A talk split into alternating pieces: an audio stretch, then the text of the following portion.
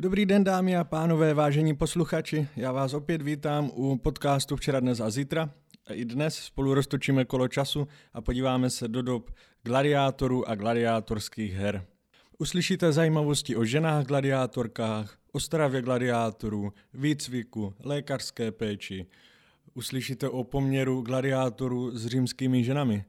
A nebo třeba také to, proč bylo dobré vzít svoji potenciální partnerku na první rande na gladiátorské hry.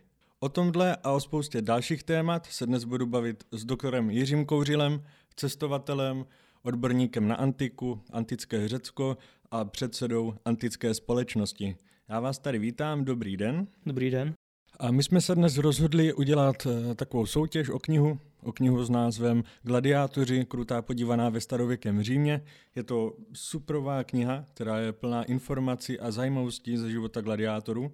A vyhrát můžete tak, že do komentářů pod video na YouTube nám napíšete, co by vás třeba zajímalo. Uh, mě by osobně třeba zajímal jednotlivý, jednotlivý pohled nebo pohled každého na tady, tady na to, že tě, tehdy uh, těm mužům a ženám mohlo jít uh, právě o uh, právě spíš o nějaké ty zážitky dobrodružství, že se najímali dobrovolně, co je vedlo k té dobrovolnosti. Případně pak, případně pak srovnání i ze současností a třeba současnými sporty nebo tou francouzskou cineckou legí. Případně sami, jestli byste chtěli, jestli byste sami chtěli nebo si dokázali představit, že byste se něčeho takového zúčastnili a nejenom, nejenom zápasu, ale třeba i tréninku. My jsme v rámci antické společnosti přemýšleli o jedné z akcí, že uděláme takový týdenní kemp, kde bychom týden žili jenom podle jedli stejné jídlo, jako jedli gladiátoři. Já občas studentům chystám to jídlo, tak uh, už jsem ho dělal několikrát, trénovali stejně a tak dále. Že by si skutečně každý mohl zkusit jakoby tady tenhle způsob života aspoň na pár dní třeba. Jasně, dobrá. Takže do komentářů pod video na YouTube napište e, třeba, co vás nejvíce překvapilo v tomto díle, co jste se dozvěděli nového, jaký je váš názor na to, že spousta gladiátorů byli dobrovolníci, kteří tam vlastně mohli zemřít. Po případě, jestli byste vy sami chtěli něco takového vyzkoušet, ať už boj, nebo třeba jenom ten výcvik, spojený se stravou a tím životním stylem. Po případě, které sportovce dnes můžeme označit za novodobé gladiátory. No a teď už teda můžeme jít přímo k rozhovoru. Eh, jak už jsem na začátku zmínil, vy jste předseda antické společnosti. Eh, mohl byste nám ji prosím nějak eh, přiblížit, o co se jedná? Určitě mohu. Antická společnost je spolek, který byl založen tady na Ústavu klasických studií na Masarykově univerzitě pro studenty, ale i pro veřejnost a naším cílem je oživit antiku. Máme zrekonstruované určité sportovní náčiní, určité různé zbraně ze starověku, nejenom z Řecka, z Říma, ale i z Egypta a tak dále a snažíme se rekonstruovat eh, antiku vytvářením například různých soutěží. Organizovali jsme například hlavně nejznámější byly antické dny, čtyřdenní akce, kde byla velká konference a současně různé hry pro střední školy, základky, i pro základní školy, i pro, i pro dospělé. Například soutěž eh, v, ve Statmos, což byl vojenský pochod Naším, naším cílem je tedy především, především oživovat antiku a neučit historii a různé historické události jenom jak kdyby teoreticky, ale i prakticky. Jmenoval jsem například různé soutěže s tím originálně zrekonstruovaným nářadím a náčiním podle podle nalezených artefaktů. A to se může zúčastnit kdokoliv? Uh, jo, přesně tak, může se zúčastnit uh, úplně kdokoliv. Členem antické společnosti může být také kdokoliv. Uh, Máte nějaké webové stránky? Uh, máme, jsme na Facebooku, na Instagramu pod heslem Antická společnost a stejně tak, uh, stejně tak nás najdete i na, uh, i na webu. Možná ještě bych zmínil, uh, organizujeme i takový předmět, který je i spojením s antickou společností, expedice po stopách tažení Alexandra Velikého, mm. což je taky takovým oživením, kdy jdeme po Alexandrových stopách a máme přednášky na, místech, na místech bitev a, a podobně. díky antické společnosti se téhle expedice může zúčastnit i člen, který jakoby nepochází nebo nestuduje na Masarykově univerzitě. A už jste, už jste započali nějak tohle putování? Expedici už máme, už máme za sebou tři etapy, máme kompletně za sebou balkánské tažení, uh, takže takovou tu předpřípravu na azijské tažení. A let, letošní rok to bylo takové kvůli situaci uh, všelijaké, ale i přesto jsme menší část expedice uskutečnili po Řecku, takže jsme začali s azijskou kampaní po, řecké, po řecko-turecké hranice. Příští rok bychom měli pokračovat tureckém, ale uvidíme, jak to bude reálné. Hmm. Dobrá. No a dnešní téma jsou teda gladiátoři a gladiátorské hry. Samozřejmě pro úvod se nenabízí jiná otázka, než eh, jak se vlastně člověk mohl stát gladiátorem. Byli to pouze otroci, kteří byli určeni na smrt, nebo to byli třeba i profesionální sportovci? Tahle otázka je zajímavá. A vůbec kolem gladiátorských her uh, platí stejně jako třeba kolem řecké atletiky, uh, především pěti boje a jiných. Taková, taková věta, kterou bychom mohli aplikovat, že víme poměrně hodně, uh, můžeme psát knihy o gladiátorských hrách, ale, ale stále máme velké množství otazníků. Pokud bychom se podívali na to, kdo se mohl stát, tak menší otazníky najdeme i zde, ale samozřejmě víme, že stát se mohl muž i žena gladiátorem a stát se mohli otroci. Většinou to byli váleční zajaci, ale také otroci, kteří už byli otroky déle. Později docházelo k různým zákazům, takže i omezování tady tohodle. A také určito, určité procento bychom našli u, u eh, obyčejných eh, neotroků nebo u, občanů, kteří, eh, kteří se mohli živit i jinak a, a měli, měli víc práv a byli, byli svobodní, takže u svobodných tady, tady ta otázka, jako kdo to mohl být, tak, eh, tak také může, může mít mnoho, eh, mnoho odpovědí. Jednak, eh, jednak to byli dlužníci. Spekuluje se nad tím, že často to mohli být různí, různí dlužníci, kteří uzavírali smlouvu a poté se snažili vlastně vykoupit, zaplatit ty dluhy. Také to mohli být třeba bývalí vojáci. Nalezli bychom tam také svobodné lidi, kteří hle, většinou muže, kteří hledali jakési zážitky dobrodružství. Když to přirovnáme k současnosti, antika byla mnohem drsnější než současný svět. Dneska je všechno takové, jsme pohodlnější, ta pohodlnost e, vůbec v životním stylu je úplně jiná, než byla tehdy. Víc lpíme na životě, ale přesto najdeme mnoho lidí, kteří například vstoupí do francouzské cizinecké legie, kteří jsou třeba nějak vykořenění anebo prostě hledají to dobrodružství.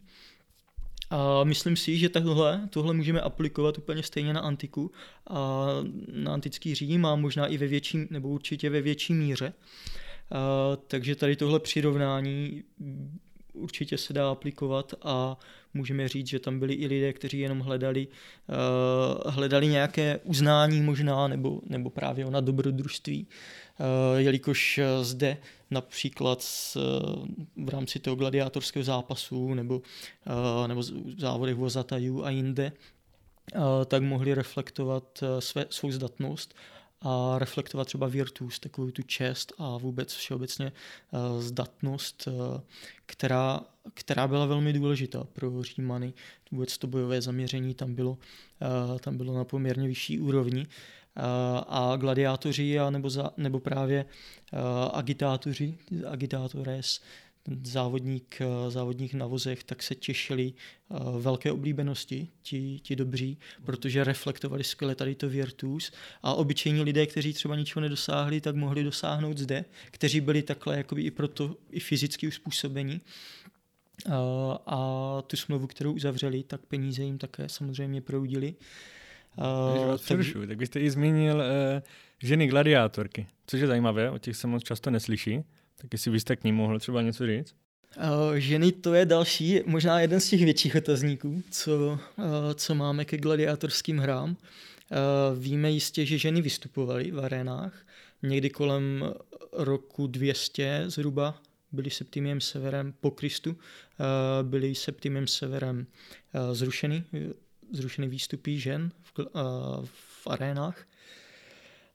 My víme jistě o pěti soubojích, kterých se účastnili ženy. Tři z nich byly v Římě, ale téměř jistě těch soubojů bylo více, jenom je nemáme zachyceny. Mm, máme také jednu takovou pěknou stélu, kde je jasně poznat, eh, že jde o dvě ženy, které spolu soupeří, jelikož mají, jsou bez přilby. Eh, s tou přilbou soupeřili, protože přilbu mají u nohou, ale, ale aby ten umělec zdůraznil, že to šlo skutečně o ženy, tak jim sdělal, sundal tu přilbu. Byly zde trošku jiný pravidla, někdy pra, pravděpodobně tu zbroj měli podobnou jako muži, ale, ale často spíše se předpokládá, že si vzali jméno třeba Amazonka nebo, nebo Achillea a ta jejich zbroj byla uspůsobena tady tomu jejich jménu nebo nějak, nějak tému, nějaké té bajné, bajné postavě, podle ní se pojmenovali. Tak třeba jistá Mévia, která bojovala jako Amazonka, tak bojovala s odhaleným prsem. Amazonky víme, že si podle pověsti měli řezat jedno prso, aby lépe stříleli z luku. Uh, takže, takže je to takové... Uh, má, máme zde tedy hodně otazníků, ale víme jistě, že ženy vystupovaly. Uh, ne na všech hrách samozřejmě, eh, ne všichni císaři měli v oblibě ženy, najdeme mnoho kritik, u Juvenála a u dalších tak najdeme velké kritiky žen, kteří, kteří bojují jako muži a že se snaží být podobní jako muži a tihle se to snaží zesměšňovat, ale Stejně jako dnes, dneska máme taky zápasnice třeba MMA mm. uh, nebo, nebo boxerky profesionální, uh, tak určitě i tehdy byly ženy, které inklinovaly víc tady k tomuhle a často i třeba dobrovolně se mohli takhle nechat upsat a soupeřit. Zase naopak máme císaře, kteří, kteří to podporovali a kteří, a, a, kteří se snažili ty ženské hry jakoby propagovat a zavádět do, do soutěží a neopomíjet i mhm. také ty ženské zápasy. Dobrá, tak to jsme si teda řekli, jak se mohl někdo stát gladiátorem co následovalo potom? Následoval potom nějaký výcvik? Přesně tak. Gladiátor byl upsán, musel složit přísahu, že se nechá bičovat, pálit, dokonce i zabít. Ty přísahu tomu svému Lanistovi. Lanista byl vlastně majitel Ludu. Ludus byla škola gladiátorů. Nemusel to být jenom Lanista, u těch, u těch státních to mohl být prokurátor spíše ale, ale ten gladiátor, který přišel, tak podstoupil náročný výcvik, opravdu velmi náročný. Půl roku, minimálně půl roku trénoval, aniž by se dostal do arény, jako takzvaný nováček, Tyro. Poté, co přežil zápas v aréně první a vrátil se, tak už se nazýval veteránus, že ten zápas přežil a už jakoby postoupil trošku výše, ale, ale ten samotný půlroční výcvik byl skutečným drillem. Eh, který, eh, který mnozí gladiátoři nebo mnozí otroci nesli velmi těžko a bylo opravdu náročné se s tím smířit. Vůbec ten modus vivendi, ten způsob života gladiátorů, někteří se s ním smířili a, mohli být i dobrými gladiátoři a jiní se s tím, s tím samozřejmě nesmířili, kor, když byli nesvobodní pak jsou některé ty povstání otroků, nejznámější Spartakovo, nebo možná bych jmenoval ještě příklad, příklad jednoho Germána, který uh, pod arénou, kde byly ty různé chodby, celý a záchody a, a tak dále, uh, kde se pohybovali ty gladiátoři, než vešli do arény v amfiteátru. Aréna je vlastně místo, kde bojovali, amfiteátr, celá ta budova. Uh, tak víme, že tento tento Germán, který byl takhle odsouzen a měl bojovat, tak eh, si odskočil na záchod a zde spáchal sebevraždu. A spáchali tím způsobem, že si vzal houbu, která se používala místo toaletního papíru, která se pak namočila do vody a používali ji další a další, všichni. A on spáchal sebevraždu tím způsobem, že tu houbu na onom glacku si strčil do pusy, až se udusil, zatlačil do pusy do té míry, že se udusil. Je to, je to teda zmínka z pramenů, které můžeme nebo nemusíme věřit, ale, ale když si představíme ten, vůbec ten způsob života náročný, tak, tak je to reálné určitě. Ten, ten vlastní život samozřejmě tvořil neustálý trénink, trénovalo se dvakrát denně po mnoho hodin. Jídlo, které které dostávali, tak bylo, bylo výživné, nebylo ale moc, nebylo ale moc chutné. Byly to různé kaše, především ječná kaše. Gladiátoři byli nazýváni hordeári, ječmenožrouti. A tahle kaše byla například v římském vojsku dávána mužům, kteří nedosáhli určité úrovně, tak jim byly určité příděly omezený a přišli na tu ječnou kaši, která nebyla tak chutná, dokud se nezlepší, aby je to inspirovalo k tomu se zlepšit. A když si představíte i vaše oblíbené jídlo, když někdo má třeba rád, já nevím, ovocné knedlíky a jednou za čas je ráda, tak eh, kdybyste si představili, že byste tohle jídlo jedli každý den, den, uh, tý, den co den, týden co týden, měsíc co měsíc, rok co rok, uh, neustále, Uh, mohli jste toho mít teda kolik jste chtěli, ale určitě byste se toho přejedli do té míry, že by se vám to znusilo. A když si ještě představíte, že to jídlo nebylo extra chutné, ta kaše samotná byla především výživná. Oni měli toho jídla kolik chtěli, mohli se, uh, mohli opravdu sníst, co chtěli, takže netrpěli hladem. To byl takový základ uh, pro lanisty, protože oni jako stejně nějaký farmář má peníze z dobytka, tak ten lanista měl peníze z těch gladiátorů, takže lékař a jídlo muselo být dobré a ví, dobré, jakoby výživné, ale, ale nebyl to asi žádný med. A onen výcvik, ať se k němu vrátím, tak byl náročný. A nejenom fyzicky, ale i psychicky, psychologicky. Uh, gladiátoři byli po té psychické stránce vedení právě ke zmíněnému virtus, nebo k takové té touze po vítězství, nebo uh, Eh, nebo k tomu, aby přijali svůj osud eh, zabití s klidnou myslí, bez, eh, bez nějakých problémů a tak dále. Dalo by se tady těch různých ideálů, které jim byly postaveny a možná i antiideálů jmenovat hodně.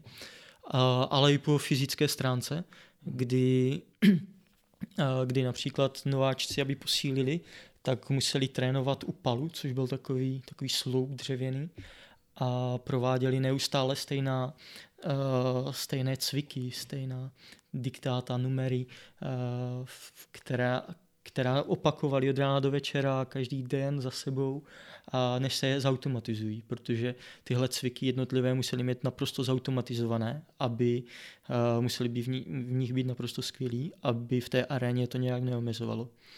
A ten štít a meč, co používali, tak měl dvojnásobnou hmotnost než ten skutečný, aby posílili.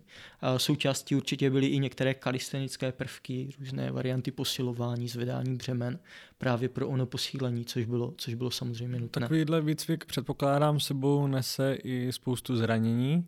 Co třeba lékařská péče?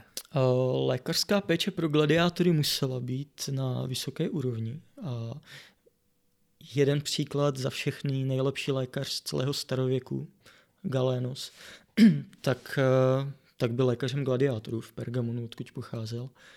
A zde získal skvělou praxi, především v chirurgii. Eh, takže samozřejmě záleželo na lenistovi, kolik měl, kolik měl financí, ale bylo třeba mít dobrého lékaře, protože když, když nedo, kdyby nedokázal tento lékař vyléčit nějaké zranění, které by jiný lékař dokázal vyléčit, tak eh, to stálo lanistů poměrně dost peněz, skoro kdyby to bylo u dobrého, eh, u nějakého dobrého gladiátora, už zkušeného, hmm. na kterého byly i větší sázky a podobně.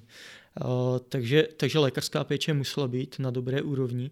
Jinak lékař byl zván medicus v arénách, v arénách, pardon, v Ludu, v té gladiátorské škole, tak, tak byli doktor, doktores, což, eh, což nebyl lékař, což byl trenér, který právě trénoval, uh, trénoval gladiátory, mohl to být specialista, který se specializoval na jeden typ, na dva typy, ale i třeba v těch chudších zkušenější gladiátor například, který dostal svobodu, který, který dokázal trénovat víc těch typů, nebo ten základní výcvik, takže i těch doktorů tam mohlo být více ale někdy se to občas plete, protože náš doktor je lékař, ale lékař je, byl v tím lidu medicus a doktor byl trenér vlastně. Eh, vy jste několikrát zmínil finance. Kolik mohl ten šéf? Lanista. Ano, Lanista. Eh, jak si můžeme představit jeho výdělky, případně prodělky třeba ze ztráty nějakého toho gladiátora, nebo za kolik si třeba mohl nějakého otroka koupit, který by se mohl potom stát uh, gladiátorem?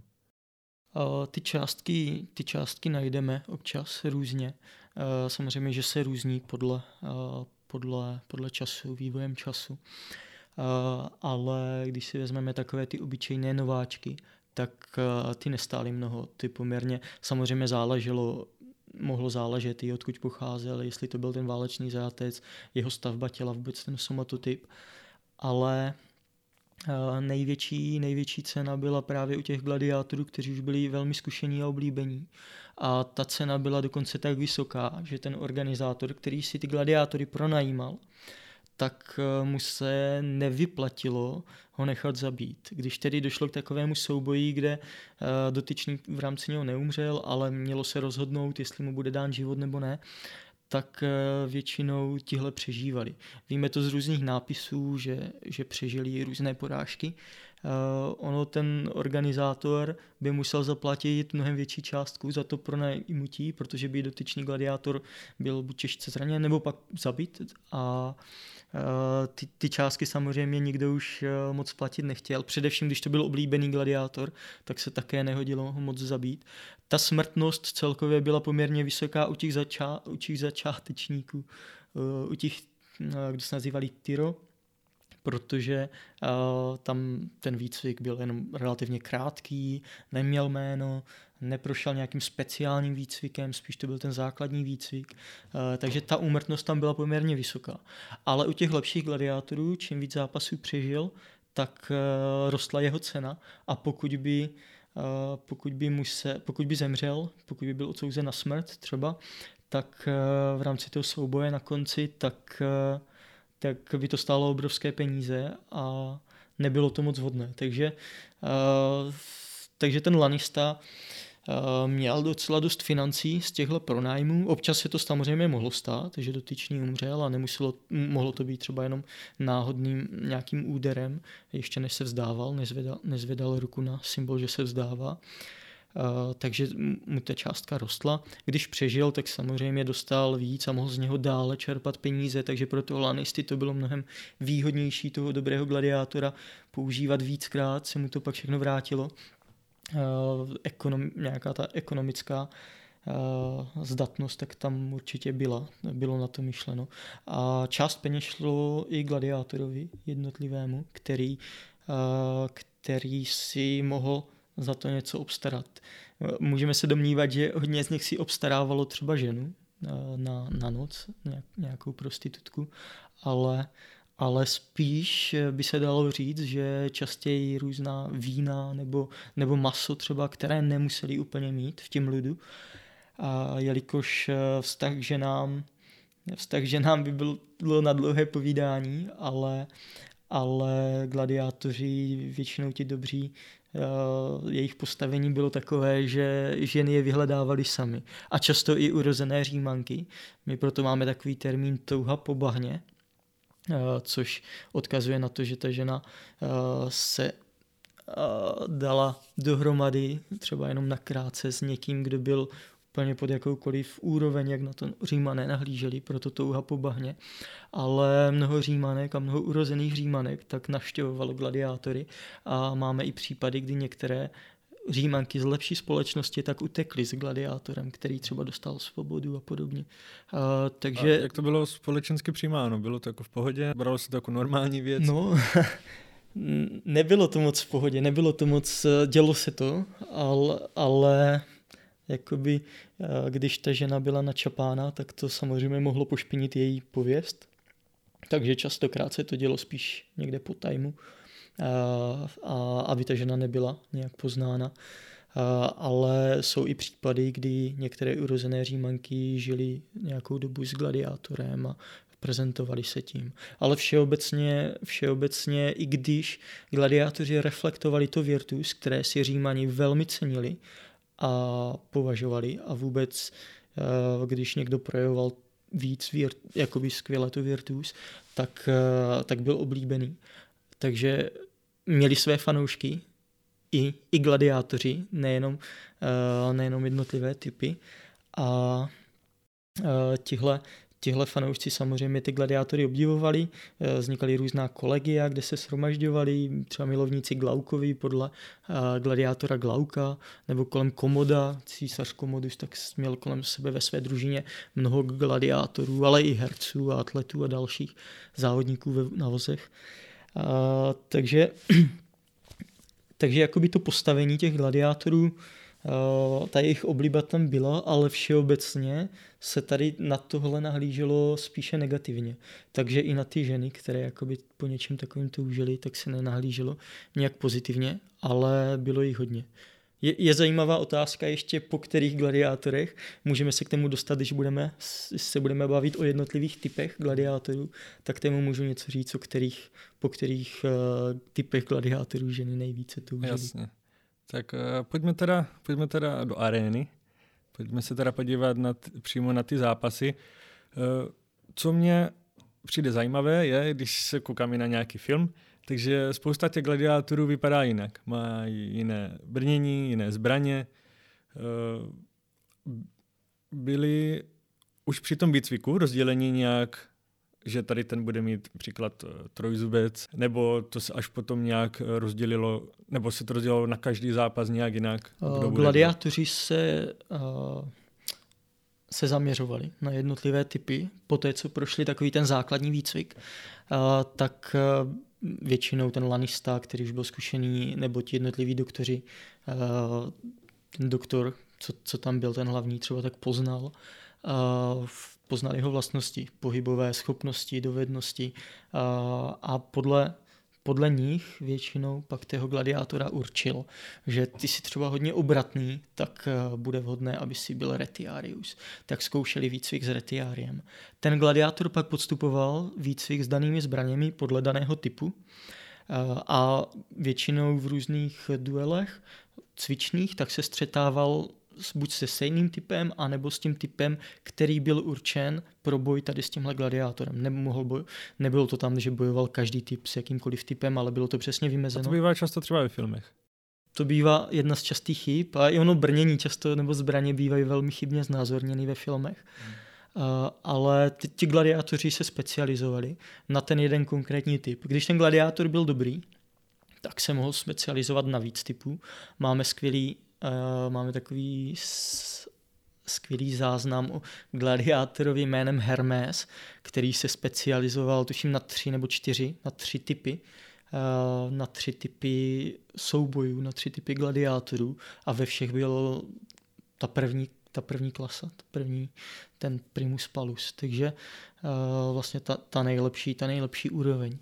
Uh, takže když ten gladiátor byl skutečně dobrý, tak se mohl specializovat na různé typy a i různé typy co do ohledu uh, skutečně velkých odlišností. Některé ty typy byly si relativně podobné a bojovali, jejich taktika byla založena na obdobných principech, ale jiné typy byly poměrně rozdílné a taktika byla založena úplně na něčem jiném. A ti se často dávali eh, jako soupeři právě. Byly i boje, když šlo více gladiátorů do arény, předpokládám? Současně. Současně, ano. Uh, tyhle boje existovaly, nazývali se Gregantim v Houfu uh, a bojovalo více gladiátorů, více gladiátorů spolu, ale nejčastěji to byly jenom dvojice jednotlivé dvojice, hmm. které byly přesně vymezeny. Že třeba, že třeba Andabata, který, co byl typ gladiátora, který bojoval na slepo, on měl přilbu, která mu zahalovala oči, přilbu, která prostě byla úplně stejná na všech stranách, takže neviděl a tento samozřejmě bojoval jenom s jiným Andabatem. Mm. Uh, takže častokrát někdy ty typy byly možná spíš pro, pro pobavení publika, protože zde, i když šlo třeba o život a zase byli hodně, hodně ozbrojení, tak, eh, tak se někdy ty, když bojoval na slepo, mohly zdát uh, úsměvné a prameny nám to zachycují, že to působilo komicky a diváci se spíš tím jakoby i takhle pobavili, ne tedy jenom tou smrtí nebo skutečným soubojem, pro to pobavení se hledalo vlastně všechno. Aha. Takže když šel gladiátor do arény, tak už přesně věděl, s kým bude bojovat. Ano, jak jste, jak jste zmínil, jednotliví gladiátoři, tak eh, věděli, většinou věděli, proti komu konkrétně budou bojovat, hlavně u těch lepších gladiátorů. A, a pro to bylo nutné vyvěsit, protože v Římě se velmi sázelo a sázelo se i na gladiátorské zápasy a bylo nutné a bylo nutné vědět, kdo s kým, aby si mohli tak správně vsadit. A, a, podle, a s jakým typem budou bojovat, tak to se také v naprosté většině případů vědělo. A většinou mohli čekat, že třeba jeden typ gladiátora se mohl utkat jenom třeba s dvouma různýma typama nebo se stejným uh, typy, nebo se stejným typem, takže uh, takže i, to tak většinou čekali. Dělali si třeba nějaké žebříčky gladiátorů? Uh, ano, existovaly. Existovaly různé tituly a žebříčky, dá se říct. Uh, často to máme na náhrobcích gladiátorů znázorněno, že gladiátor primus palus, secundus palus. To je takový ten palus, byl ten sloup, jak jsem říkal, u kterého trénovali, primus je první, takže je to taková ta elitní třída. Uh, secundus palus, ten druhý palus. A nejčastěji třetí, čtvrtý, existovaly čtyři třídy, eh, když samozřejmě ty začátečníci byli ve čtvrtém palu a ti nejlepší pak eh, byli v tím prvním nebo v druhém. Na náhrobky samozřejmě si nikdo nepsal, že já jsem třetí nebo čtvrtý palus, psali si tam jenom ti, co eh, zemřeli, že zemřel ten druhý nebo první palus, ale později hlavně u těch větších gladiátorských škol rozeznáváme dokonce i osmý palus, sedmý, osmý palus, takže skutečně ty školy musely být velmi velké. Eh, především spíše ty státní. A, a pak i ten čtvrtý palus mohl být dobrý gladiátor skutečně, protože už jsou to, dal, už jsou to další, je to x, uh, x stupňů, který překonal. Uh, samozřejmě pak ještě uh, to rozdělení tyro veteránu jsem říkal a ještě takový ten hlavní titul nebo ten žebříček, tak je Suma Rodis, což je vrcholný meč a to byl gladiátor, který který dostal svobodu. Dostal Rudis, ten dřevěný meč a plstěnou čepku na symbol svobody a, a také podle své úrovně dostal titul třeba, pokud byl fakt top, tak Suma Rudis, vrcholný meč a on pak měl i oprávnění trénovat, eh, mohl trénovat jako doktores v některých ludech a měl vlastně takovou tu první třídu, takže mohl trénovat ty nejlepší, nebo byl, byl takovou tou elitou. Uh, takže když někdo dostal svobodu jako Suma Rudis a pak se dostal do nějakého ludu, kde trénoval, tak, uh, tak to byla elita. A mnoho těch doktorů, mnoho těch uh, doktorés, tak, uh, tak bylo právě bývalými gladiátory. Mnoho z nich. A nebo třeba ten bývalý gladiátor se mohl stát lanistou, také máme ty případy z dnešních moderních eh, bojových sportů známe i třeba váhové kategorie. Bylo i u gladiátorů něco podobného, nebo tělesné proporce tam nehrály žádnou roli? Eh, tělesný vůbec somatotyp, tak eh, ten častokrát stanovoval ten typ, který budete bojovat.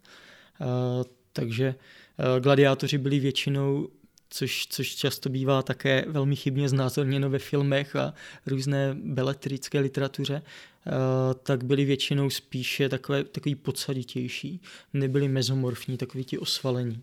Možná, možná uh, retiarius mohl být některé typy, ale většinou ti gladiátoři museli být silnější, museli mít hodně tuku, proto i ta strava musela vytvářet hodně tuku. Uh, jim to pomáhalo například při léčbě, že tolik nekrváceli a tak dále. Eh, takže tak, takové, byly, takové byly ty typy a somatotypy gladiátorů jednotlivých, uh, což, což je často znázorňováno dneska úplně jinak. Uh, ale jednotlivé váhové kategorie o ničem takovým nevím, nebo nevíme, že, že by se odlišovaly na souboj třeba podle hmotností, jak to máme dneska. Mm. Ono nic takového neexistovalo ani v, v atletice.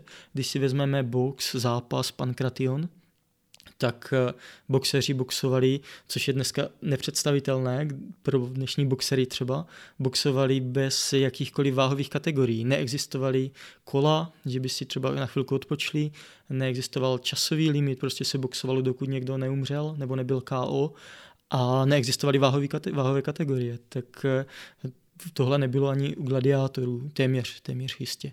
Eh, občas někteří gladiátoři box jsem zmiňoval, protože někteří gladiátoři pravděpodobně vystupovali i jako boxeři z cestus, eh, což byly takové rukavice speciální, takové vražedné rukavice, to byla zbraň skoro. Když si představíte tvrdé, velmi tvrdé rukavice, do nich se našívaly kusy železa a s tím proti sobě nastupovali. Eh, nej, mohli to být profesionální boxeři, ale častokrát to mohli být i jednotliví gladiátoři, kteří se takhle s těmihle rukavicemi utkali. Aha. Vy už jste zmínil nějaký jeden typ toho gladiátora, už si nespomínám přesně. Retiarius. Ten se třeba čím vyznačoval? Nebo si můžeme říct třeba nějaké ty hlavní typy a čím byly specifické? Existovalo několik hlavních typů, které byly na každém zápase, na každém munu, který se uspořádal. A pak existovalo několik typů, které se nám třeba vůbec v literatuře nebo v pramenech nebo v zobrazení objeví jenom jedenkrát. Takže ani nevíme, jestli pak byly zrušeny nebo se používali víckrát. O některých se jenom uvažuje, některé se možná typy ani nezachovaly, takže nevíme. Ale z těch nejrozšířenějších a nejznámějších, tak určitě bych jmenoval typy jako Hoplomachus, Trák, zmíněný Retiarius, Murmilo, případně pak Sekutor, možná ještě někteří další.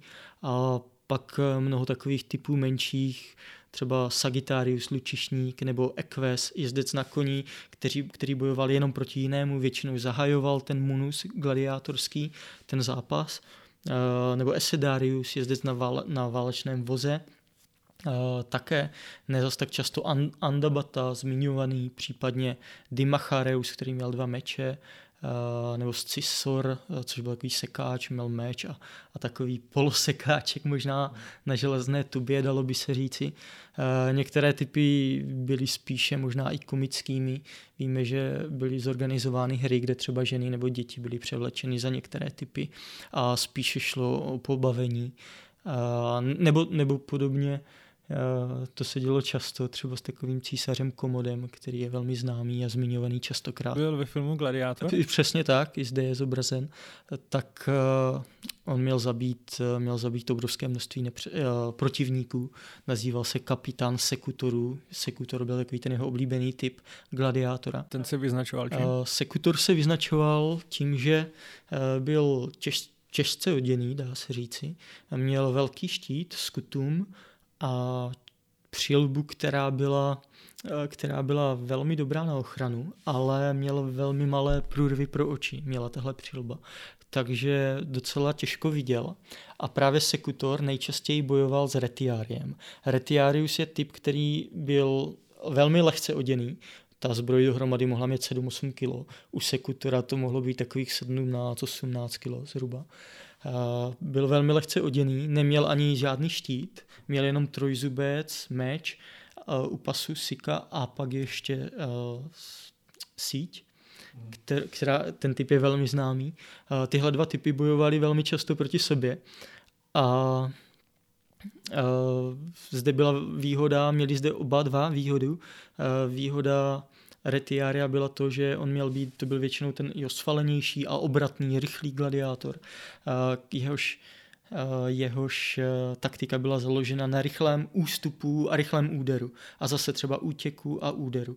A sekutor, který proti němu byl, tak byl většinou těžší, nebyl to ten mezomorfní, ale spíš endomorfní, spíš ten silnější typ uh, somatotypu, nebo somatotyp a ten bojoval ještě s těžkou zbrojí, takže byl takový víc neohrabaný a bylo těžší toho, toho retiária zasáhnout. Ale zase byl pořádně ozbrojený, takže bylo těžší pro retiária ho zasáhnout. Hmm. Občas se také dělo, že bojovali dva, dva sekutorové proti jednému retiáriovi. Ten retiarius pak nejčastěji byl nazývaný pontiarius a měl jakousi vyvýšeninu, eh, jakýsi vyvýšený most, pons, pontiarius, a začínal na tím mostě, kde měl ještě hromady kamení a mohl po těch gladiátorech eh, po těch dvou sekutorech házet kameny. Ale na ten most se dal dostat ze dvou strán a ti gladiátoři, když měli dobrou souhru, tak se mohli, mohli a netrefili, nebyli trefení tím kamenem, Uh, nějak, nějak špatně, že by je to vyřadilo, tak uh, mohli jít současně a pokud se dostali už na tu plošinu, tak pro toho Pontiaria to bylo velmi špatné. Nezbývalo než se skočit a potom už v té aréně samotné to měl mnohem těžší s těma dvouma bojovat. Takže existovaly i různé varianty takové. Tohle je jeden z nejčastějších soubojů. Před uh, Sekutorem bojoval s Murmilem. Murmilo byl velmi podobný. Uh, ta symbolika zde byla taková, že Murmilova přilba měla vypadat jako by ryba a Retiarius pak ten s tou sítí jako lovec, jako rybář, který loví tu rybu. Takže tam najdeme mnoho takových symbolik uh, v jednotlivých soubojích. Mm. A co třeba boj se zvířaty? Pokud bychom nějak rozdělili jednotlivé druhy soubojů, tak, eh, tak to může být klasický souboj, ať už ve dvojicích nebo pak v tím houfu, ne tak oblíbený, ale o nich jsem tady krátce mluvil. A pak to mohly být některé další. Jeden z těch dalších tak je právě, je právě jsou ty venátia, neboli souboje se zvířaty, které se taky nějak rozdělovaly. Zvířata se mohly například předvádět, vůbec jenom bylo přivedeno zvíře, které se předvedlo, nebo, se pro, nebo provedlo nějaké, nějaký výstup dokonce, takový předstupy našich cirkusů, dá se říci. Existovaly pak eh, tady pod tímhle eh, zařazením, v tímhle zařazení možná bych řekl, tak existovaly lovy silové, eh, což znamenalo, že do arény byli vpuštěni různí bíložravci, nenebezpečná zvířata a přišel třeba Sagittarius nebo Gladiátor. Eh, ta arena byla také upravena jako les, takže tam byly různé kulisy, různé kulisy zde byly a podobně. A ta, ty zvířata byly loveny před zraky lidí, uh, nebo také někdy lidi mohli být vpuštění, diváci mohli být vpuštění do arény a ulovit si, vzít si, co chtěli a to si pak mohli, to si pak mohli odnést. Uh, existovaly také určité bíčí zápasy, pod obdoba psí, které známe z, z Tesalie, z Řecka, nebo případně i býčích her z Kréty. Existovaly popravy zvěří, existovaly souboje zví, jednotlivých zvířat proti sobě a existovaly souboje člověka a zvířete. Občas ty zvířata byly i různě, byla i různě oslabována, že jim třeba byly vytrhány zuby nebo drápy a podobně. Ale pak eh, proti ním nastoupil speciál, speciální typ gladiátora, eh, buď jako lovec, buď venátor nebo bestiarius, jsou různé teorie na jejich odlišení, tak buď lovec nebo přímo nebo zápasník, který se s tím zvířetem utkal. Takže tyhle, tohle existovalo. Bylo to poměrně, poměrně samozřejmě kruté, ale diváci si žádali vše. máme zachycenou i jednu takovou, takovou srdcerivnou příhodu, řekl bych, o Pompejovi, který, který přivedl, přivezl slony do římské arény. A zde, zde došlo k souboji slonů proti cvičeným jezdcům a cvičeným zabijákům a došlo k několika střetům a počas se sloni pochopili, že jsou odsouzeni na smrt, že byli přivedeni sem, přivedeni sem, aby byli popraveni, že nemají šanci, tak ti, co ještě přežívali, tak si klekli a začali hlasitě naříkat a vydávat takové ty srdcerivné sloní zvuky. A tohle se dokonce i Pompejovi dokonce, protože římské diváctví eh, bylo opravdu takový krutý fenomén, tak eh, vymstilo, protože, eh, protože diváci začali Pompeja proklínat a ten byl donucen zbylé slony stáhnout a takhle jim dát život. Protože uh, i Plinius zachycoval, že sloni mají mít inteligenci skoro jako člověk a dokáží odlišovat a, a jsou velmi rozumní a dokáží se modlit, takže to vypadalo, jako by klekli a naříkali a začali se modlit o slitování takže byli odvedeni. Ale jejich další osud nevíme, nejpravděpodobněji byli po tajmu zabiti, rozsekáni, někde mimo, mimo tu arénu. Mm. Takže se to Pompejovi nevymstilo. Stejně jako jeho, jeho triumf, kdy nemohl na voze taženém čtyřmi slony projet bránou, protože byla malá, takže na ty slony měl takový, takový nemoc Eh, nemoc hodnou zkušenost. Každopádně tady tyhle venácia byly velmi negativní. Dokonce vedly k tomu, že z některých oblastí byly určité druhy zvířat úplně vyhubeni, eh, protože existovali speciální lovci, kteří lovili tu zvěř a pak je předávali dál a byli dopravováni do Říma Čínam a předvádění nebo zabíjení zde. A ty počty mrtvých zvířat byly obrovské. V den otevření Kolosea se podle pramenů mělo denně umírat až pět tisíc zvířat. A skutečně, kdybychom nějak udělali, samozřejmě je to nemožné, udělat nějaký souhrn mrtvých zvířat a tak dále. Ale jsou to desítky, stovky tisíc. A, vybí- a předvádění a vybíjení byly všechny druhy zvířat. Byly to tygři, sloní, byly to byli to ale i třeba nějaký byčení zajíci, byli to medvědi, je to všichni, všichni možní. Buď ti ne, nenebezpeční v rámci lovů, a nebo, pak, a nebo pak v rámci soubojů. Ale jaký zvíře si představíte, které mohlo být uloveno, tak bylo předvedeno. A ty lovy se také často dělí tak, že občas to měl dělat i komodus, lovec, který byl postaven proti dravým zvířatům, který měl takovou speciální věž, řekněme, na ní se ty zvířata, ta zvířata nemohla dostat a on jenom prostě lukem zabíjel ty zvířata, co jsou. Takže tak bojoval třeba z medvědy nebo z tygry, a že porážel takhle no, tygry. bojoval, spíš jenom tak zabíjel. S, s komodem je to, já jsem, já jsem to trošku i naznačil, samozřejmě zase některé prameny můžou hodně přehánět, ale ale ví, tohle se objevuje častokrát u různých a, a víme, také, víme také, že ty zvířata tam hodně umíraly. Uh, takže tyhle věci se mohly dít. Konkrétně u Komoda máme zachyceno i to, že on byl nazýván kapitán sekutorů, ten jeho oblíbený typ a, a měl zabíjet uh, mnoho nepřátel. Samozřejmě mnoho gladiátorů, samozřejmě kdo se císaři postavil, nemohl mu nijak ublížit. Takže, takže ten, koho si vybral, tak to měl těžké. No. Buď se pak rozhodne zabít, nebo ne. A ještě s Komodem možná jednu příhodu, takovou zajímavou příhodu. Uh, on chtěl jít ve stopách Herakla, tak uh, stejně jako Herakles nebo římský Herkules, tak uh, nechal údajně pozbírat všechny možné mrzáky, co našel v Římě a v okolí v dalších městech. Muže, ženy bez, třeba bez ruky nebo bez nohou, a nechali je dopravit do arény.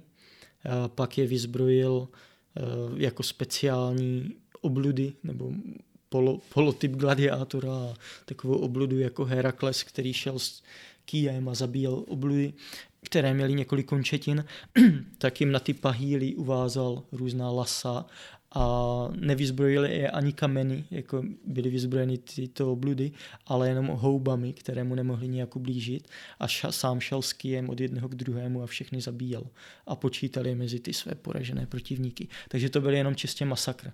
A tyhle masakry, tyhle masakry se děli, uh, děli i, i dál. Hmm. Když teda mluvíte o císaři Komodovi, tak eh, jak už jsem říkal před chvilkou, tak eh, byl vyobrazen i ve filmu Gladiátor, mm-hmm. kde vlastně jeho život končí tak, že byl, je zabit hlavní postavou vlastně v tom finálním souboji.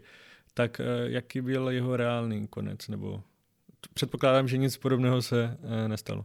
Uh, ten, ten film je hodně, ten film je hodně takový romantizovaný, je tam mnoho, mnoho chyb. Komodus samozřejmě nebyl zabit, nebyl zabit v aréně. Eh, měl být uškrcen atletem, eh, jedním atletem, který se zaměřoval na úpolové disciplíny a tuším, že se jmenoval Narcissius, Narcis, teď si nejsem úplně stoprocentně jist, ale myslím takto. Komodus eh, samozřejmě najdeme zase i některé pozitivní věci, které, kterými, se, kterými se vyznačoval, ale i mnoho různých legend nebo báchorek. Povídá se, že jeho manželka, eh, pardon, že jeho matka, manželka Marka Aurelia, známého římského císaře, tak eh, měla syna právě tohohle komoda eh, ne s Markem Aureliem, ale s jejím oblíbeným gladiátorem, kdy tato Faustina chodila právě za gladiátorem, s kterým trávila mnoho nocí a s ním měla mít syna komoda, kterého tak měla jakoby i vychovávat a, a, a tlouc mu to do hlavy a otuď eh, někteří hledají jeho zálibu v gladiátorských hrách a, a nejenom v pozorování gladiátorských her, ale i v, v těch soubojích jednotlivých. Mm-hmm. Vy jste před chvílí mluvil i o tom eh, fanouškovství. Mm-hmm. Můžeme tam taky hledat něco víc? Nebo jenom prostě přišli se podívat na zápasy, v uvozovkách si zafandili a šli domů? Nebo byly i třeba nějaké fankluby těch eh, gladiátorů a tak? Existovaly různá kolegia, kde se shromažďovali fanoušci, třeba milovníci zbraní, milovníci štvaníc, Glaukovi, už jsem zmiňoval, milovníci Glaukovi podle gladiátora nebo kolem Komoda a další a další. Samotní fanoušci, římské fanouškovství, ať už, ať už zde nebo třeba i v Circích, kde se soutěžilo na vozech, bylo poměrně kruté. A my si říkáme, že dneska bychom se tak nechovali, ale já si myslím pravý, pravý opak. Uh, ale zase to by bylo na dlouhé povídání. Uh, fanoušci se dělili především do dvou skupin. Jednak to byli skutárí a jednak palmulárí. A to podle toho, komu fandili. Skutárí, palmulárí, takže podle typu štítu. Některé typy měly velký štít, nejčastěji obdelníkový, a takzvaný skutum, takže fanoušci, kteří fandili gladiátorům s velkým štítem, tak se nazývali skutári. A parmulári zase fanoušci gladiátorů nebo lidé, kteří fandili tím s malým štítem. Takže bychom je mohli rozdělit tak na dvě skupiny ale samozřejmě velmi oblíbený typ Retiarius neměl žádný štít. Takže je to jakýsi možná třetí, třetí, jakási třetí skupina, která nebyla moc oblíbená, protože, eh, jak jsem mluvil o, tí, o té jeho taktice, ta byla založena především na ústupech, rychlých útocích a útěcích a to nereflektovalo správně to římské virtus. A římané měli měli hledat, ti fanoušci především měli hledat a oslavovat virtus, tady ty bojové hodnoty a tu čest a statečnost. Ale když ten gladiátor utíkal, tak nereflektoval to virtus, takže nebyl moc oblíbený. Ale on měl zase, nebo dalo by se říct, že to byl typ, který byl nejoblíbenější u žen.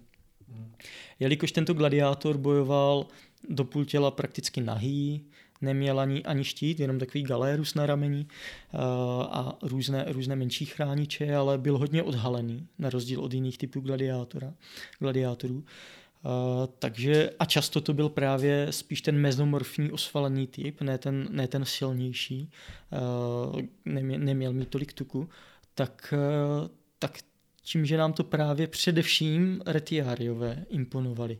A ženy, které, jak jsem zmiňoval, toužili po tím bahně a naštěvovali ty gladiátory, tak nejčastěji měli naštěvovat právě tady to, gladiátora tohoto typu, Retiarius. A máme zachyceno i několik jmén a různé uh, jejich možná přezdívky nebo, nebo pří, nebo přídomek, jak, jak je, s čím, kterým je spojovali, a který odkazoval na ženy. Třeba uh, Crescens uh, nebo Celadus, což byli třeba gladiátor, který dokázal uh, Celadus, gladiátor, který dokázal rozbušit dívčí srdce.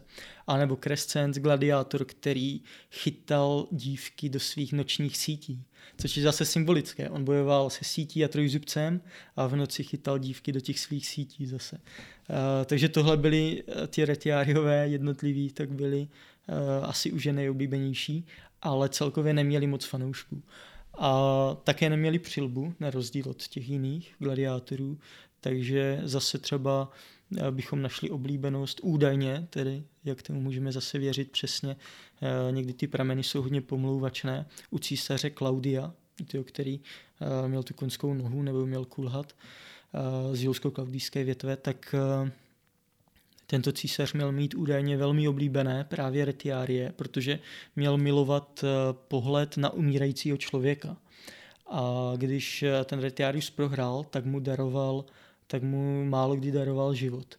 A většinou právě proto, že neměl přilbu, tak eh, viděl, když, když ho dotyčný gladiátor zabil, probodl, když mu dal to ferum recipere třeba, tak viděl, jak dotyčný bez přilby jakoby umíral tak eh, je to, je to velmi složité a častokrát i nechutné, ale není to, není to všechno u, u těch fanoušků, tak uh, najdeme mnoho kritiků, především u té vzdělané společnosti a u filozofů jako Seneca a Plinius mladší nebo Marcus Aurelius, Cicero. Najdeme mnoho, nebo u křesťanských myslitelů, uh, ať už, ať už uh, ať už uh, Cyprianus, Tertulianus uh, ne, nebo další. Uh, teď mi vypadlo to jedno, to jedno jméno nejznámějšího. Aurelius Augustinus, omlouvám se. Uh, a u dalších, tak uh, tak ti to samozřejmě kritizovali kvůli tomu křesťanskému pohledu, ale to je zase, uh, zase nadlouho. A ti to zmiňují, uh, různé výkřiky například, které nám přiblíží to fanouškovství velmi dobře. A tam se nachází výkřiky, výkřiky jako uh, ať se spolu bíjí s nastavenou holou hrudí, zabíjejte lidi, ať se něco děje, třeba o přestávkách, nebo, nebo bičuj, upaluj, upalujte lidi, nebo podřízní mu hrdlo a, a takové výkřiky, které měli ti, ti lidé řvat právě na, na jednotlivé gladiátory. Takže a představme si všechno možné, to, to už je přes jakoukoliv míru z našeho pohledu, ale svědčí to něco o lidské přirozenosti a za určitých podmínek věřím, že i dneska by se našli takový lidé, kteří by byli schopni něco takového volat. Všichni samozřejmě známe ten moment, kdy se mělo rozhodovat o smrti nebo životu eh, gladiátora, který byl nějakým způsobem poražen, ale ještě nebyl uh, mrtev. Uh, kdo to teda rozhodoval? Byl to císař, byli to diváci, nebo si to mohl uh, rozmyslet i sám ten gladiátor, který uh, s ním bojoval, nebo kdo, kdo teda o tom rozhodoval? Když došlo k souboji, který uh, končil tak, že dotyčný se vzdával, tak uh, hlavní slovo měl, měl většinou ten editor, organizátor her a, ne, a nebo pak eh, nejvýš, nejvýš postavený zde. Častokrát, když zde byl přítomen císař, tak samozřejmě císař. Lidé mohli mít, mít určité, určité slovo různým skandováním a skandování na, v amfiteátrech nebo v circích třeba, tak se stalo i takovým politickým nástrojem. Jelikož lidé už neparticipovali nijak na moci, tak mohli naléhat a občas takhle naléhali na císaře skandováním, aby odvolal nějaké nařízení a tak dále. A obdobně s tím skandováním mohli, uh, mohli chtít třeba smrt nebo život daného gladiátora a samozřejmě bylo vhodné ty diváky vyslyšet, protože známe i případy, že se nevyslyšeli ti diváci a docházelo k různým potičkám a nepokojům. Existovaly podle všeho i takové vojenské policejní jednotky, možná řekl bych, eh, které zde byly přítomné a měly dohlížet na pořádek, eh, protože lidé samozřejmě mohlo docházet k různým střetům a máme i zachycené některé střety, kde byli mrtví. To samozřejmě tohle, ta, ta duše davu, jaký krásně popsal Lebo nebo Platon, tak, eh, tak je úplně jiná tady, na těchto stadionech eh, nebo v arenách a v amfiteátrech, pardon, v amfiteátrech nebo círcích, než eh, u jedince. Takže člověk je úplně povolen od svých pudů častokrát, každý je nastavený jinak, ale častokrát se tady tyhle věci šly, jaké dít mohly a nepokoje taky, takže, takže bylo vhodné vyslyšet, vyslyšet lid a jednat podle, podle toho, co chtějí. Tady s tímhle se pojí jedno takové známé gesto, palec nahoru nebo palec dolů. Dneska se nám přejalo do dnešních dnů, že někoho, někomu dáte palec nahoru, ve filmech to vidíte neustále, že palec nahoru je život. My nevíme přesně, ale pokud bychom se měli k něčemu přiklonit, tak je to naopak. Tak život je palec dolů, byl palec dolů a palec nahoru byla smrt. A odkaz na to máme, odkaz na to máme takový, že palec dolů znamenal odložení zbraní, složení zbraní a život a palec nahoru smrt, protože máme zachyceno v pramenu, kdy lidé řvali jugula, jugula a skandovali jugula a ukazovali gesto palcem. A jugula znamená podřízní mu hrdlo. Takže ten dotyčný, kdo se zdával, tak lidé řevali, ať mu ten gladiátor podřízne hrdlo a ukazovali gesto palcem. A když se podíváte na to gesto palcem, to je palec, který se zvedá nahoru. Vlastně z té uh, střední pozice jde nahoru Eh, a naznačuje, když naznačíte podříznutí hrdla, tak to je vlastně zvednutí palce. Takže je to vlastně eh, z, z té střední pozice nahoru a zase dolů a nahoru. Takže jako by ten palec nahoru spíš měl podle všeho, ne úplně jistě, ale podle všeho symbolizovat uh, symbolizovat smrt podříznutí hrdla, že dotyčný měl být co být. Mm. A měl někdo šanci Vlastně to jsme si řekli na, úplně na začátku, když jste o tom mluvil, že byla vlastně i šance tohle všechno přežít a odejít eh, do jakéhosi, řekněme, důchodu. Ale jak moc velká byla šance, že by se eh, člověk nebo ten gladiátor dožil nějaké svobody? Přesně jak velká šance, asi nějak nejsem schopen určit ale, ale šance existovala samozřejmě. Chtělo to, chtělo to samozřejmě, byla to dlouhá cesta, ale ten gladiátor, který už se dostal na skvělou úroveň, tak měl velkou šanci přežít, i když prohraje. Uh, mluvili jsme o tom proč. Uh, a díky, díky tomu díky tomu měl šanci žít díl a pak byl třeba starší a už se, už se bylo jasné, že už je vlastně za tím zenitem té své slávy, nebo mohl dosáhnout nějakého skvělého činu, nebo při speciálních hrách, jako byly třeba při těch, kdy se otvíralo Koloseum a tak dále, amfi, amfiteátr Fláviovců, tak při těchto příležitostech a, a dalších, tak se to stávalo, dotyčný dostal svobodu a i když byl předtím otrok, tak nyní byl osvobozen a častokrát se z něho stával ten speciální trenér, doktor nebo i lanista a tak dále. Takže šance zde byla, jako jak byla velká, nevím, neučil bych přesně, ani se asi učit nedá, ale, ale určitě je řada gladiátorů, kteří, kteří tuhle dlouhou, často, nejčastěji a strastiplnou cestu prošli a dosáhli svobody. Mm-hmm. Ještě mě napadá třeba, jak byl ten, uh, nejenom ten jeden zápas, ale celý ten jeden, řekněme, turnaj, jak byl třeba strukturován? Uh, byl speciální plán, ano, přesně tak. Uh, začínalo se prakticky večer před zápasem Cena Libera, což byla taková hostina pro gladiátory. Uh, ta byla ale určena především proto, aby se lidi mohli sázet, protože kdokoliv měl přístup a mohl se podívat na ty dané gladiátory a pak si třeba zapisovat do tabulky a sázet. Uh, existovaly speciální, možná řekl bych asi blbé slovo v úvozovkách, to berte hodně sázkařské kanceláře, hodně v úvozovkách, ale a sázelo se prakticky na všechno v, Řím, uh, v Římě.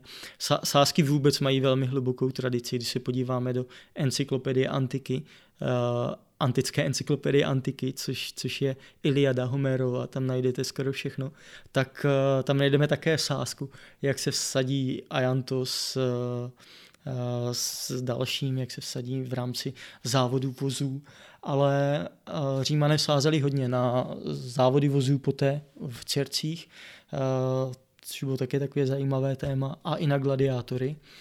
A mohli sázet na ně, proti ním. Prameny nám také udávají, že přítomnost mladíků na hrách byla kvůli dvou věcem. Kvůli dívkám, a kvůli možnosti rychlého vsazení, že si mohli sadit na co chtěli. Zde, zde také Ovidius, myslím, také o tím píše, v jeho umění milovat zmiňuje, že pokud, pokud se vám líbí nějaká dívka, tak ji vemte nejlepší, co můžete, vemte ji na hry, buď na závody vozů, anebo na gladiátorské zápasy, protože tam byly ty místa tak malé pro každého a ty lidé tak namačkaní, že jak zmiňuje uh, Ovidius, i když se ti nechce ta dívka být blízko vám, tak ta rýha nutí, abyste se stěsnali a museli byste být neustále u sebe. Takže ten mladík měl zaručeno, že s tou hezkou dívkou bude uh, velmi blízko, prakticky trávit celý den, protože ty soutěže probíhaly uh, hodiny, opravdu velmi dlouho. Uh, takže, takže ty sázky byly hodně, hodně ovli, uh, hodně rozšířené a gladiátoři sami měli tabulku, kterou si zapisovali, měli tam m, jako misus, porážka přežití, téta jako by ta natos jako smrt, že zemřeli, nebo V jako victory, stantes, remíza. Takže takové nějaké statistiky. Takže vedly se takové statistiky, uh, ti sázející měli podle všeho možnost přihlédnout do té tabulky těch gladiátorů, jaké mají statistiky a vidět je při té večeři a podle toho si vsadit. Takže, takže to bylo hodně propracované. A abych se vrátil ještě k té otázce, tak pak se pokračovalo. Eh, samozřejmě všechno bylo určeno, kdy má dojít k jakým zápasům. Vrcholem na, na závěr byly ty nejlepší souboje. Eh, v poledne se prakticky děli eh, a to bych se současně trošku vrátil ještě k tomu rozdělení těch jednotlivých druhů soubojů, tak třeba v poledne se děli popravy. Takže klasické souboje Venátia a pak ty popravy a ještě Noxí a ještě případně Naumachie. A tady tyhle popravy to byla asi nejkrutější forma vůbec, nebo součást gladiátorských her, která se pojila i hodně právě s diváctvím, protože ty nejdrsnější pokřiky byly právě zde během těchto poprav. Lidé, kteří byli odsouzeni na smrt, stejně jako dneska je člověk, který je odsouzen na smrt, tak dostane dříve křeslo, nebo třeba předtím ještě pro vás. Injekce se teď dává většinou, pokud se nepletu v těch státech, kde to je ještě zavedeno trest smrti, ale samozřejmě v různých státech je ukamenování a tak dále, takže máme různé, různé způsoby zabití. A římané tyhle popravy měli sou, součástí gladiátorských her. Takže dotyčný nebo dotyčná byli odsouzeni k smrti mečem nebo k smrti ukřižováním, k smrti zvířetem, že byli prostě, prostě jenom poprava zvířetem, že byl vpuštěn lev a měl jakoby zabít ty dotyčné a tak dále. Eh, ti, kdo byli upálení, smrti upálení, ti dotyční, pak byli nazýváni pirhichári, jako hořící pochodně, protože byli zapálení a pak ještě tam běhali a křičeli a ty diváci. Eh, většina té lepší společnosti na, v poledne opouštěla te, tu, ten amfiteátr, ale obrovské množství lidí tam zgustávalo a a dívalo se celou dobu i na ty popravy. A mnozí ti filozofové nekritizují samotné gladiátorské hry, ale kritizují ty popravy, že je to jenom čiré vraždění a nechutnost, že ty hry aspoň ukazují virtus, ale tady tohle vraždění ne. A mm, asi nejkrutější forma, nebo možná ještě takovou jednu zajímavou formu bych zmínil, zabití se mečem, kdy bylo třeba odsouzeno uh, deset mužů, aby se zabilo mečem, uh, tak eh, byli vpuštěni dva, bez zbroje, jenom s rouškou a byl dán jeden meč. Ten, kdo získal nebo měl meč, tak většinou zabil samozřejmě toho bez meče. Pak nastoupil další. Ten, kdo měl meč, musel meč odevzdat tomu druhému a většinou ten druhý jej zabil. A tak se pokračovalo, dokud byl poslední. Pak byl poslední, přišel gladiátor a zabil toho dotyčného. Uh, takže tam nebyla cesta pryč v rámci těch noxí, tak nebyla žádná cesta to přežít, jako třeba u gladiátorů. Tady to, tady to byl trest smrti, který z 99,9% prostě končil smrtí. A takovou nejkrutější formou byly různé inscenace, které se hrály. Hrálo se, hrála se speciální tragické, hrály se speciální tragické inscenace, které končily smrtí vždycky toho hrdiny. Například Daidalos a Ikaros, když se vznesou ti dva nad la, jakoby labirint a Ikero se přiblíží slunci, tak eh, je znesen. Římané byli technicky velmi zdatní, takže dokázali tady tím mnohé, takže se znesl velmi vysoko nad tu arénu a pak prostě v určitém čase, kdy vrcholil děj, tak mu bylo to ten provaz odříznut a on spadl a zabil se. Hrál se vykastrovaný bůh Atis, co si taky dovedeme představit. Laureolus, lupič Laureolus, pardon, který byl který loupil a, a, a byl odsouzen, nakonec byl chycen a byl zaživa ukřižován a jak umíral, tak byl vpuštěn ještě lev nebo medvěd a ten dokonal tu práci na tím kříži toho dotyčného, když umíral. Musíme si, musíme si uvědomit, že šlo, že šlo o skutečné třeba mnohonásobné vrahy nebo, někdo, nebo lidi, kteří intrikovali proti Římu. Takže jako by šlo o skutečné uh, lidi, co, co si jakoby zasloužili třeba z našeho pohledu já nevím, dokonce trest odnětí svobody dokonce, dokonce život, doživotně nebo z pohledu některých států, tak třeba trest smrti. Ale, ale ta forma byla opravdu krutá. A pokud ještě bych zmínil jeden příklad u žen, asi nejkrutější forma, když byli odsouzeni pro hru, aby zemřeli v rámci hry, v rámci toho poledního programu těch noxí, Eh, tak hra, žena hrála nejčastěji Parsifé, což byla manželka Mínova, kreckého, kreckého krále. Eh, tedy dá se říct eh, mytologicky napůl, napůl člověka, napůl býka. A ona byla přivedena nahá, nebo přivedena do arény, vyslečena do naha a přivázána. A poté bylo její přirození potřeno krví krávy vří, a následně byl do arény vpuštěn divoký bík. Tak pak si může to jako domyslet, jak to, eh, jak to pokračovalo. Uh, nebo, nebo se hrála třeba tu, uh, divadelní představení z tunika Molesta, kdy byli oblečeni dotyční do speciální tuniky, která, když ten děj vyvrcholil nebo, za, nebo vrcholil, tak splála. A dotyčný, co hrál, tak nevěděl, co se stane, když se stane. Častokrát ani nevěděli, co se stane a jenom hráli to představení a následně začali hořet prostě. Z, niče, z ničeho nic při vrcholu toho děje. Toho, toho jak docílili? A přesný postup, přesný postup vám asi říct nedokáži. Samozřejmě, samozřejmě to byla tunika, která byla obolená, potřená hořlavým, všelijakými hořlavinami. A jestli, jestli došlo, jestli se dotyčný dostal do blízkosti třeba Uh, nějaké pochodně nebo něčeho v vrcholu děje, nebo to měli nějak speciálně jinak udělané. To vám nepovím, protože jsem se k tomu nikdy nedostal. Osobně ani nevím, jestli víme skutečně, jak se tohle dělo, ale zatím jsem se k tomu nikdy nedostal, že bych uh, ten způsob, ten způsob přesně jakoby našel. Možná ještě poslední otázka. Už jsem to tady několikrát zmínil, ale můj jeden z mých nejoblíbenějších filmů je právě Gladiátor. A chtěl jsem se ptal, jestli byste mohl tady právě pro posluchače, kteří uh, znají uh, hlavně z gladiátorského prostředí právě tenlo, tento film, třeba nějaké body vypíchnout, kde takhle teda jako určitě ne, anebo naopak, jo, takhle by to mohlo být. Ten film už je poměrně dlouhá doba, co jsem viděl. E, najdeme tam ale mnoho, mnoho chyb samozřejmě. Eh, jednak ve výzbroji zbraně a zbroj, tak častokrát byly úplně nesmyslný, který nikdy nebyly, nebo, pozdě, nebo až třeba nějaké středověké. Eh, často také souboje, eh, růz, různé souboje, kdy nebojoval ten typ, s kterým typem měl bojovat. Někdy ani nepoznáme, o jaký typ jde, protože ta zbroje je tak pomíchaná, že nevíme přesně, o jaký typ gladiátora má jít, že je to chybně dané. Tuším, že tam byl ten známý pozdrav Moriturite salutant, eh, my, co jdeme na smrtě, zdravíme. Tohle máme zachyceno jenom jednou v pramenech. Není vůbec jisté, že se to používalo, možná ani ne.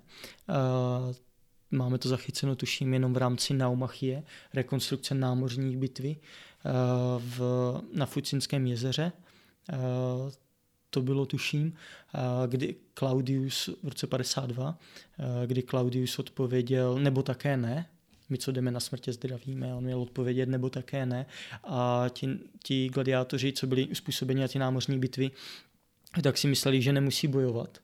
Tak se, tak se začali radovat a, a nebojovali, a, ale tak to nemyslel Claudius a prameny popisují, jak začal ještě s tou kulhavou nohou směšně pobíhat a všem hrozit, eh, že nechá zabít, když, eh, když nebudou bojovat. Nakonec se toho docílilo a bojovalo se za přihlížení desítek, eh, desítek tisíc lidí a jinde to tuším ani zachyceno není, takže vůbec není jisté, že by tenhle pozdrav zde byl.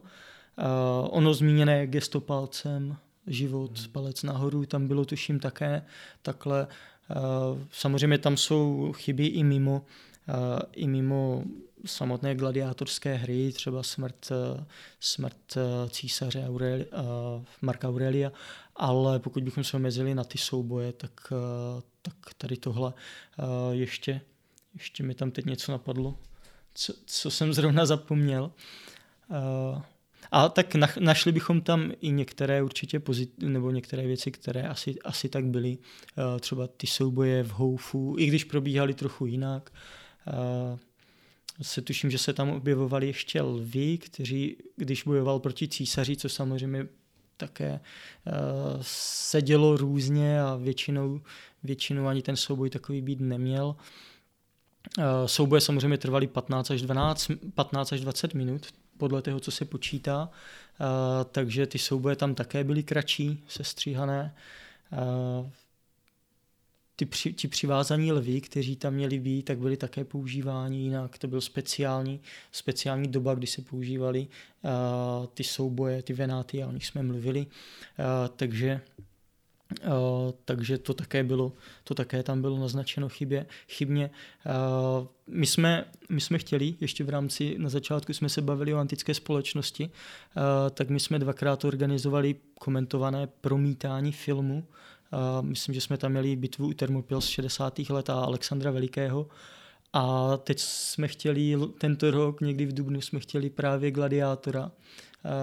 tak době, kdy jsme rozhodli, že to uděláme, tak ani jsem se na něj nestihl podívat a vypsat si ty jednotlivé chyby, protože pak přišla ta situace současná, takže se to posunulo, ale, ale já plánuji, nebo plánujeme, že bychom tady tohle uspořádali, to komentování, protože třeba Alexander měl poměrně velký úspěch, i když trval snad pět hodin, hmm.